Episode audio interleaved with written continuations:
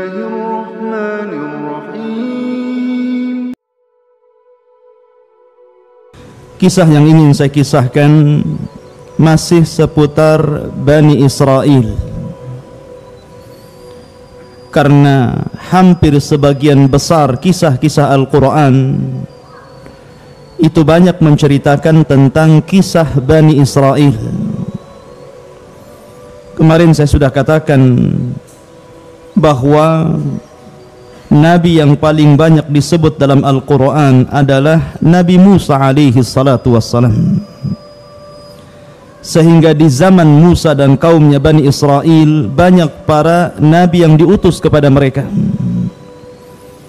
Tidak ada satupun zaman yang banyak mengutus para Nabi dan Rasul Kecuali di zaman Bani Israel Terkadang ada satu desa, dua, tiga Rasul atau Nabi bahkan lebih daripada itu.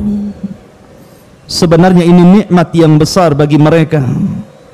Akan tetapi Bani Israel adalah umat yang kufur kepada Allah subhanahu wa ta'ala dan kurang untuk mensyukuri nikmat Allah subhanahu wa ta'ala.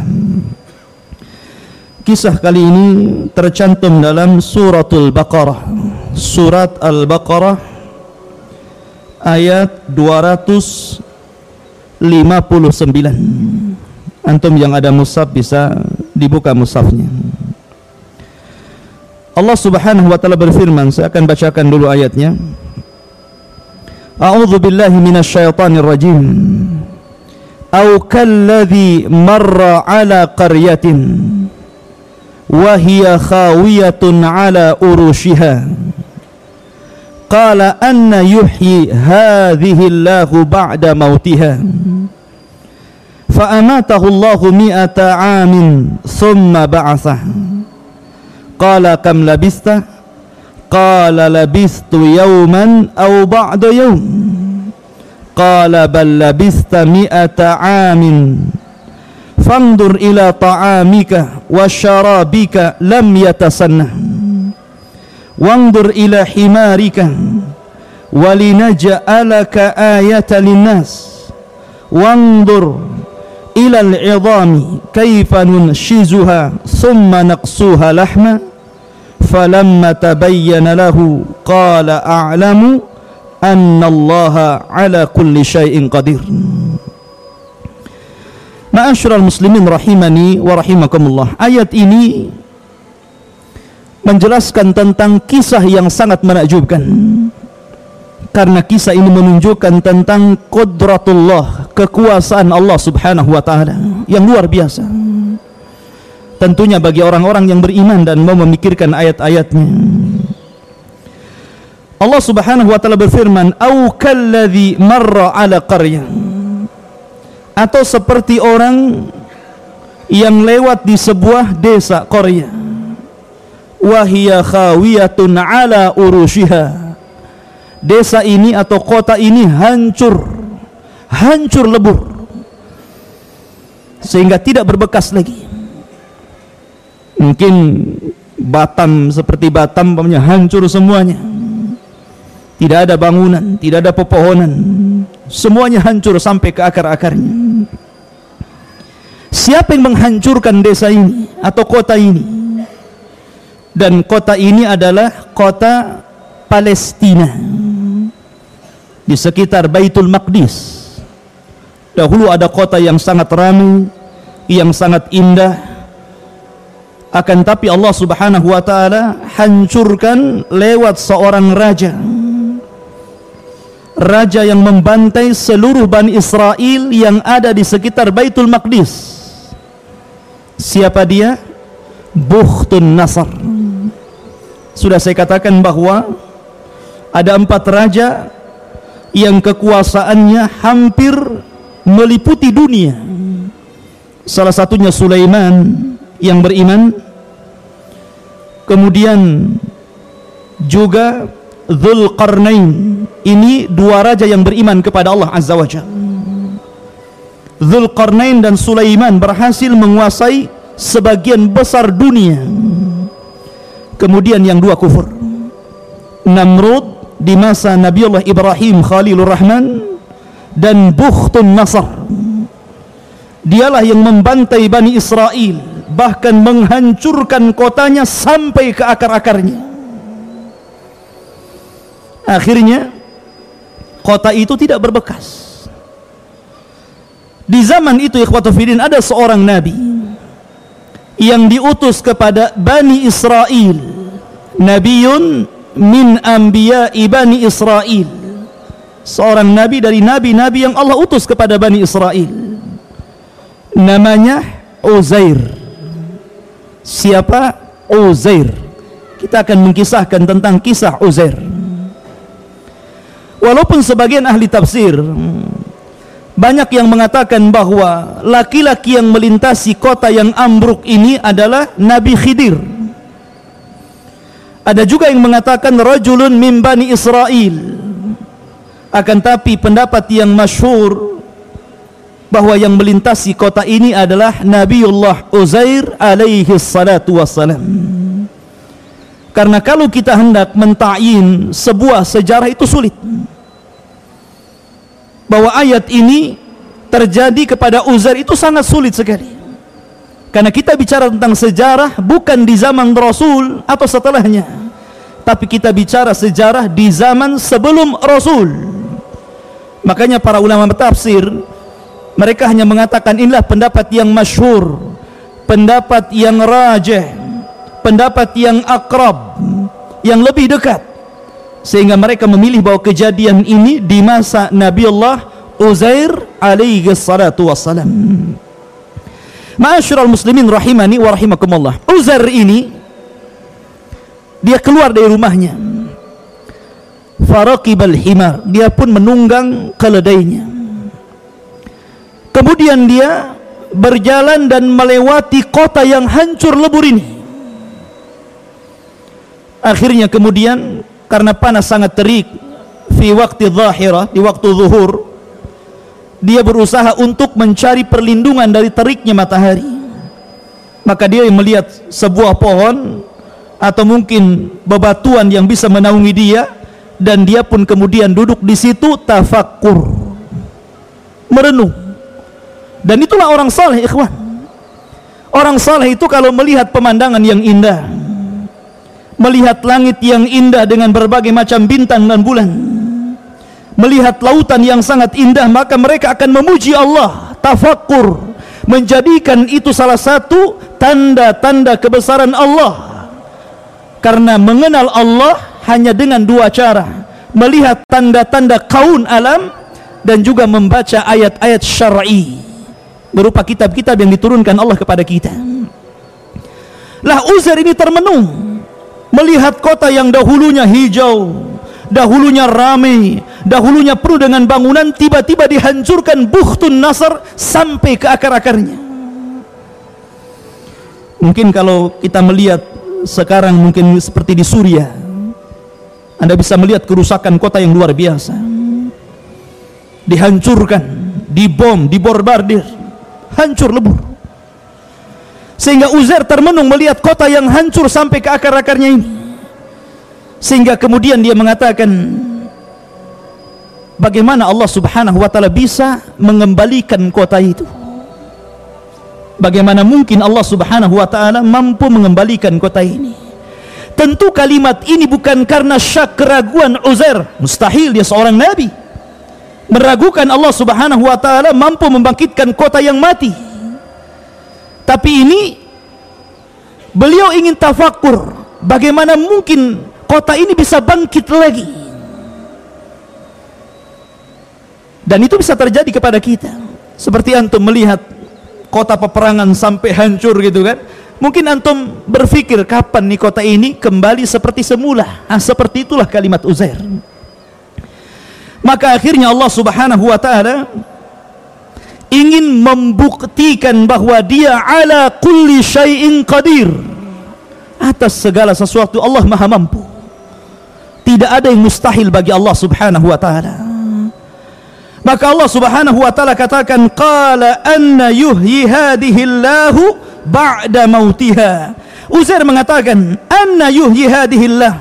Bagaimana mungkin Allah Subhanahu wa taala bisa membangkitkan dari kematiannya, dari kehancurannya?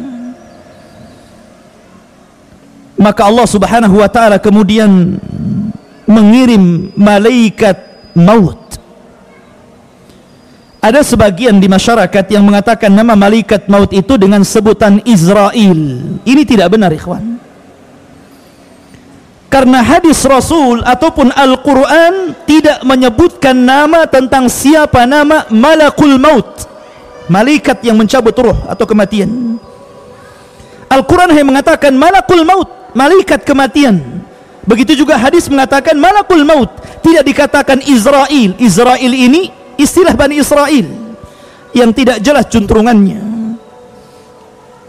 maka kita katakan sebagaimana Al-Quran mengatakan Qul, yatafa, Qul malakul mautil lati wukila bikum Allah hanya mengatakan apa? malakul maut di sini maka malakul maut datang ketika itu Uzair ikhwatu fidin sebelum dicabut ruhnya oleh malaikat maut ini dia membawa bekal dari rumahnya. Dia membakal tin. Tin itu buah yang ma'ruf di Arab.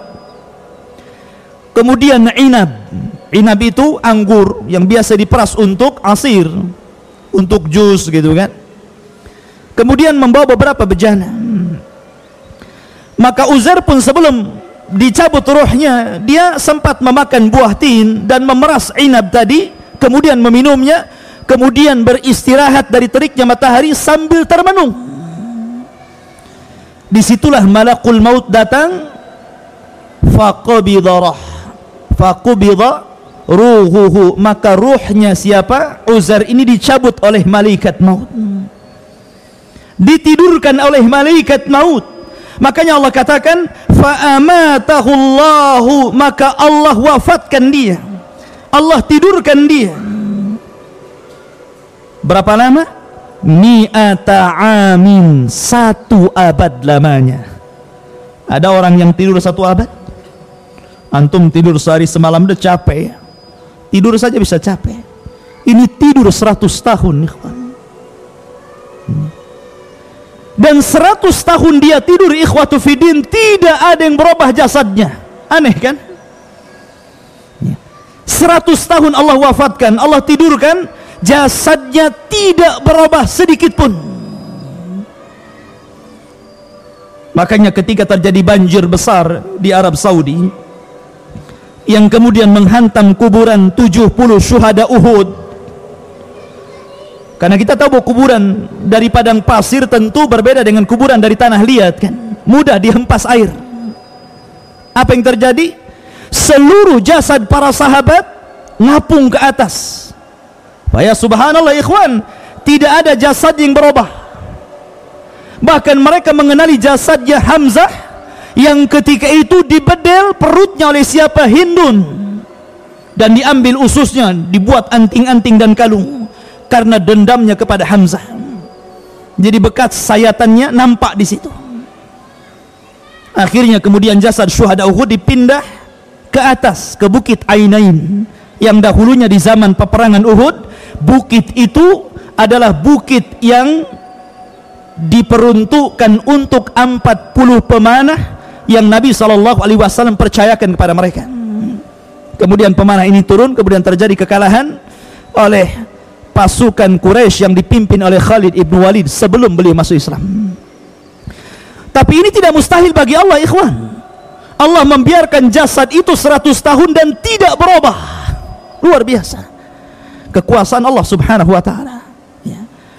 Kemudian malaikat setelah 100 tahun summa ba'athah tiba-tiba ruhnya ditiupkan kembali kemudian dia terbangun sebelum matahari terbenam.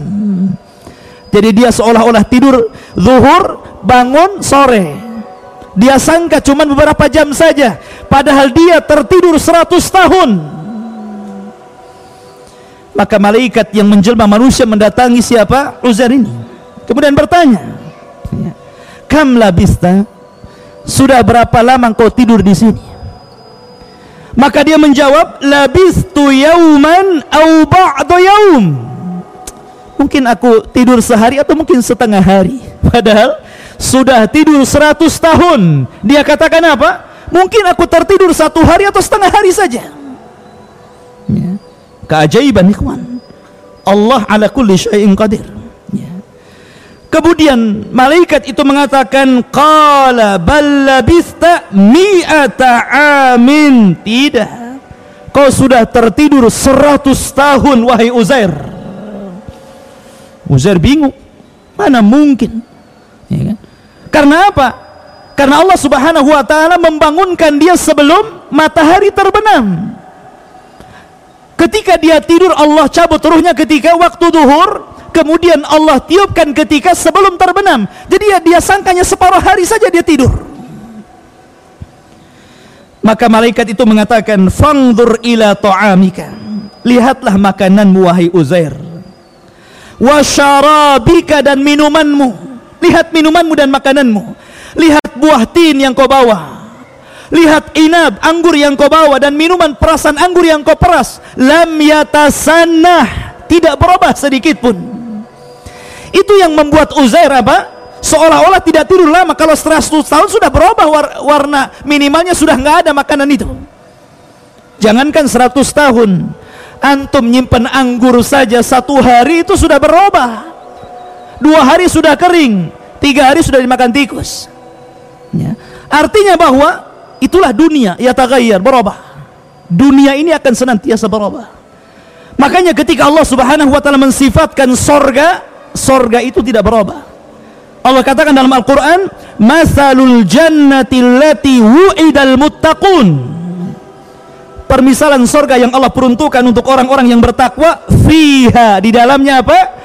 Anharun min ma'in ghairi asin. Air yang tidak pernah berubah tidak pernah berubah bentuknya, tidak pernah berubah rasanya. Di dunia ikhwan, hatta satu botol ini kalau kita biarkan satu tahun dia akan berubah. Tidak mungkin tidak berubah di dunia. Apa yang tidak berubah? Akan berubah. Di dunia akan berubah. Makanya di, di sorga tidak berubah. Wa anharun min labanin lam yataghayyar ta'muh. Bahkan ada satu aliran susu yang tidak pernah berubah rasanya. Di dunia pasti berubah. Sering saya katakan kalau anda buat susu di pagi hari kemudian diminum minggu depan itu mencret berubah rasanya jadi penyakit. Tapi di sorga tidak berubah.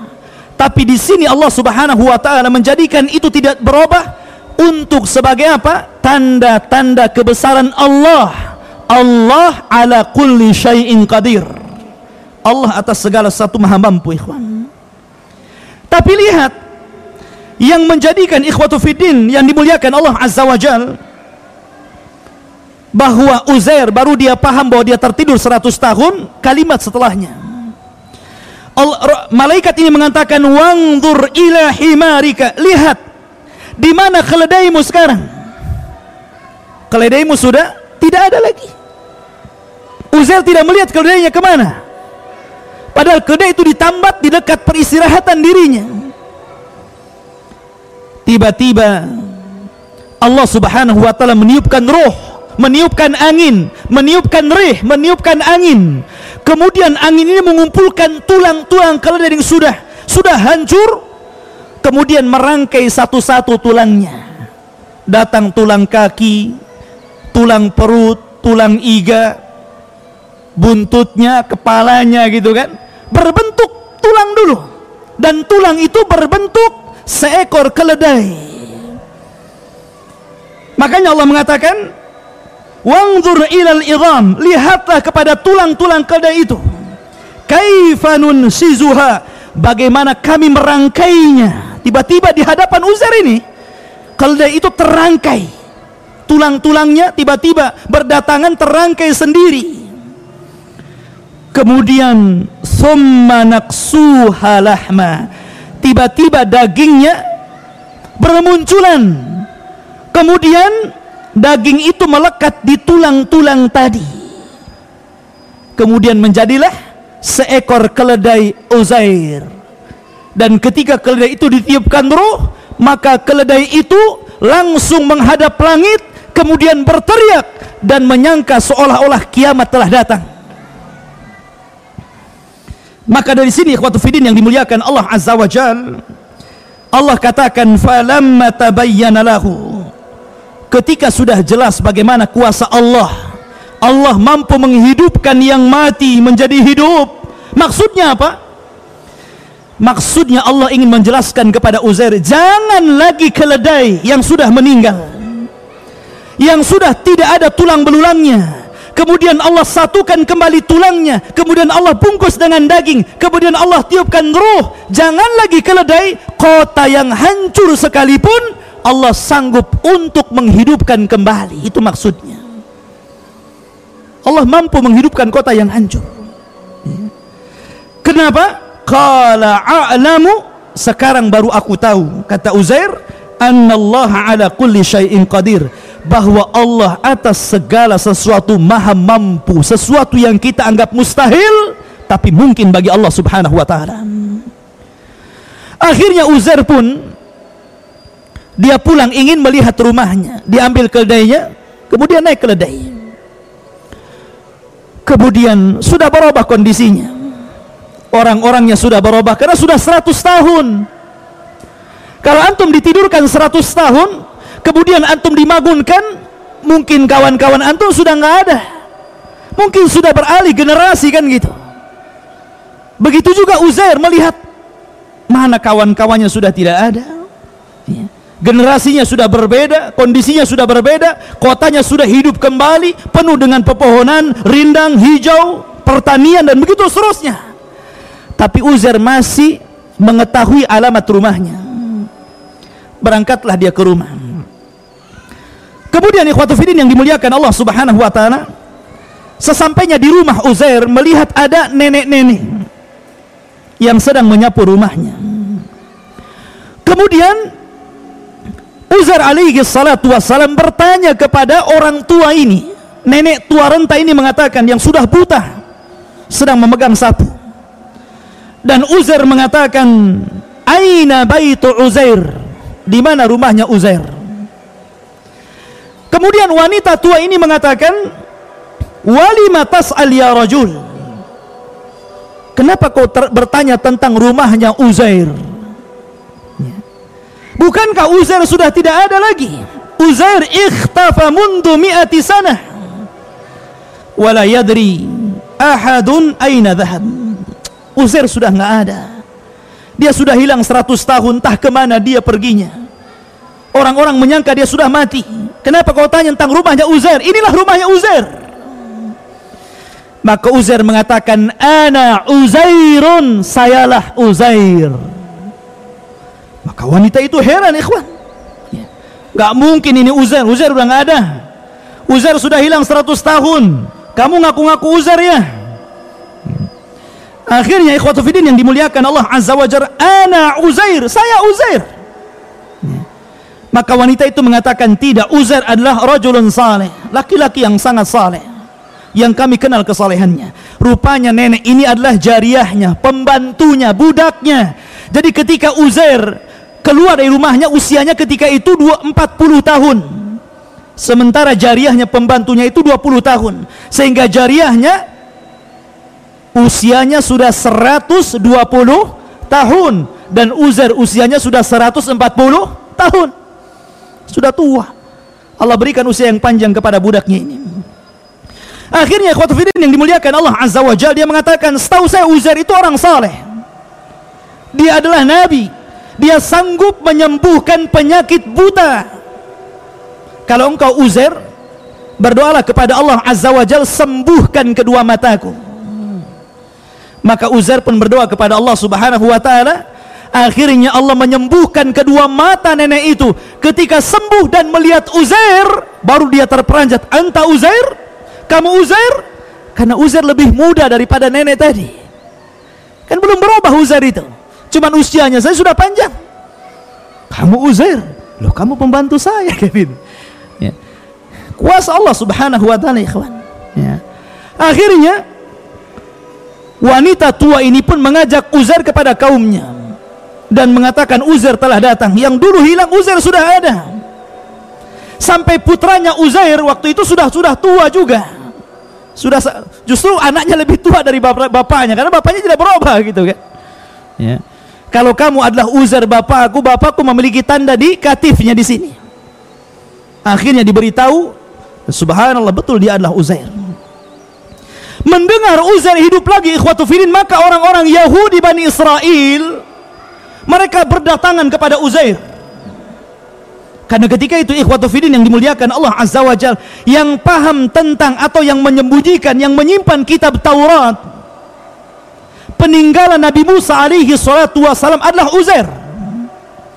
Jadi ketika itu hancur lebur kota itu maka kitab Taurat itu hilang. Entah ke mana sehingga akhirnya orang-orang Yahudi Bani Israel ini meminta kepada Uzair agar mengajarkan kepada mereka kitab Taurat. Akhirnya Uzair pun mencari kitab Taurat yang pernah disimpannya tapi Allah takdirkan hilang kitab itu. Ada yang mengatakan sudah rusak. Akhirnya mereka meminta agar Uzair membacakan kepada mereka Taurat dari hafalannya. Akhirnya Allah Subhanahu wa taala menakdirkan Uzair ini diberikan hafalan yang luar biasa.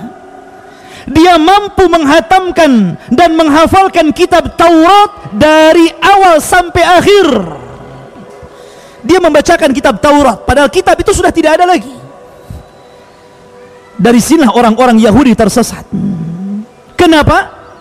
mereka menganggap Uzair itu ibnullah anak Allah wa qalatil yahudu Uzair ibnullah wa qalatin nasara al-masih ibnullah dhalika qawluhum bi afwahihim. Ketika orang-orang Yahudi mengatakan Uzair anak Allah ketika mengatakan Nasrani Isa anak Allah kenapa? karena mereka menganggap bahwa Uzair berbeda dengan Musa.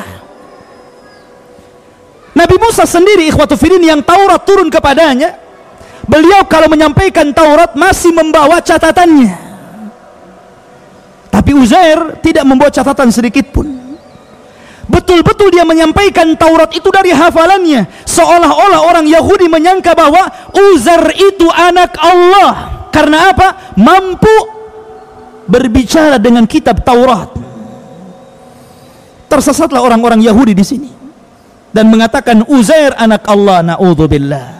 Sebagaimana tersesat orang-orang Nasrani mengatakan Isa ibnullah anak Allah Ma'asyiral muslimin rahimani wa rahimakumullah. Maka akhirnya Uzair pun berdakwah kepada Bani Israel. Kemudian mengembalikan Bani Israel kepada ajaran Musa alaihi salatu wassalam. Kemudian ikhwatu yang dimuliakan Allah azza wa jalla kalau kita melihat kisah ini dan kisah setelahnya, antum, perhatikan Al-Quran. Al-Baqarah ayat 159, kemudian disusul dengan Al-Baqarah 260, jadi 259, setelah itu 260, sama berbicara tentang kuasa Allah, bagaimana Allah menghidupkan sesuatu dari kematian. Cuman berbeda ceritanya. Kalau 259 itu bercerita tentang Uzair, tapi kalau 260 berbicara tentang Ibrahim.